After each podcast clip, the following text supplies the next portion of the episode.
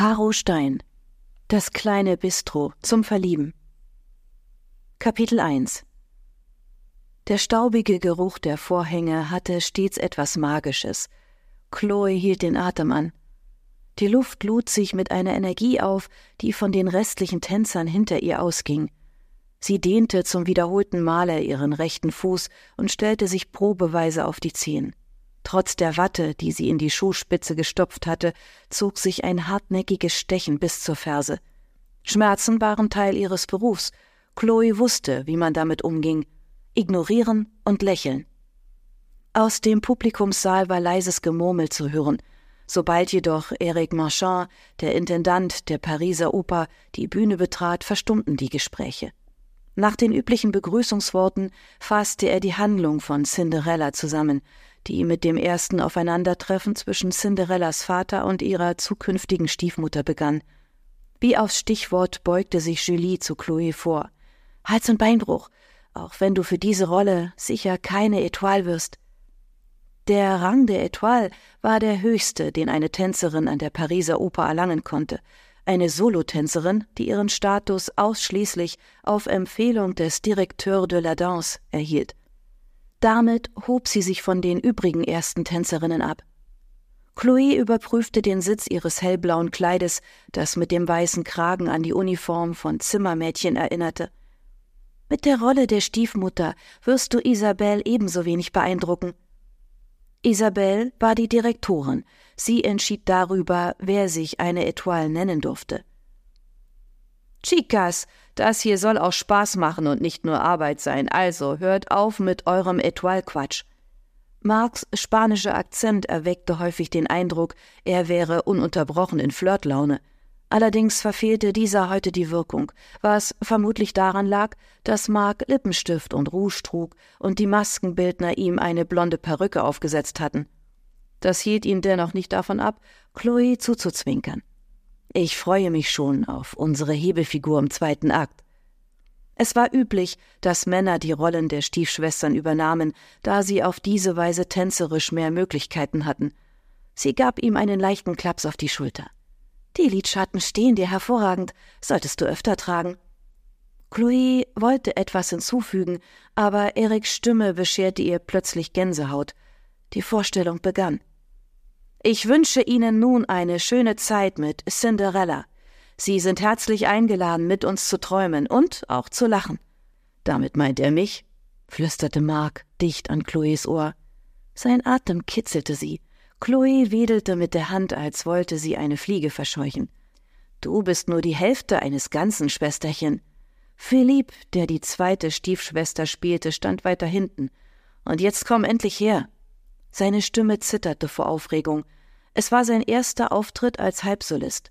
Je höher man im Rang aufstieg, desto strenger musste man zu sich selbst sein, um seine Stellung auch zu behalten.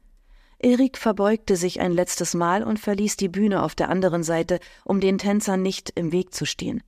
Chloes Puls beschleunigte sich.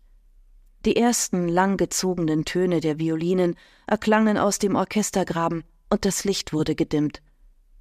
Chloe neigte den Kopf nach unten und schritt hinaus auf die Bühne. Dies war der magische Moment, in dem sie eine unsichtbare Schwelle überwand.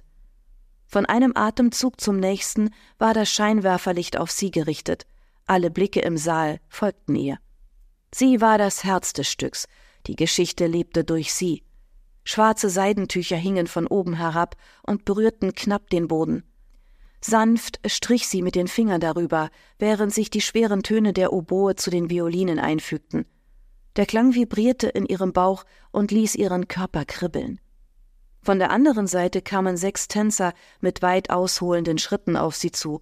Sie trugen einen Sarg auf den Schultern und stellten diesen in der Mitte der Bühne ab. Chloe verharrte in der Bewegung und drehte ihr Gesicht zur Seite. Körpersprache und Mimik mussten alle Emotionen vermitteln, damit die Zuseher der Handlung folgen konnten. Ein wesentlicher Teil des Balletts, da nicht gesprochen wurde. Trotz der ständigen Muskelspannung und der Konzentration, die das Tanzen erforderte, gab es kaum einen Raum, an dem sich Chloe so frei und leicht fühlte wie auf der Bühne. Die Musik trug sie hoch in die Lüfte, wo sie untrennbar mit der Melodie verschmolz. Die Spannung, die eben noch zwischen den Tänzern hinter der Bühne geherrscht hatte, übertrug sich nun auf das Publikum. Chloe hörte die Menschen in den vordersten Reihen nach Luft schnappen. Sie hatte es geschafft. Die Zuschauer identifizierten sich mit ihr, erlebten die Geschichte aus ihrer Sicht. Jede ihrer Bewegungen musste perfekt ausgeführt werden.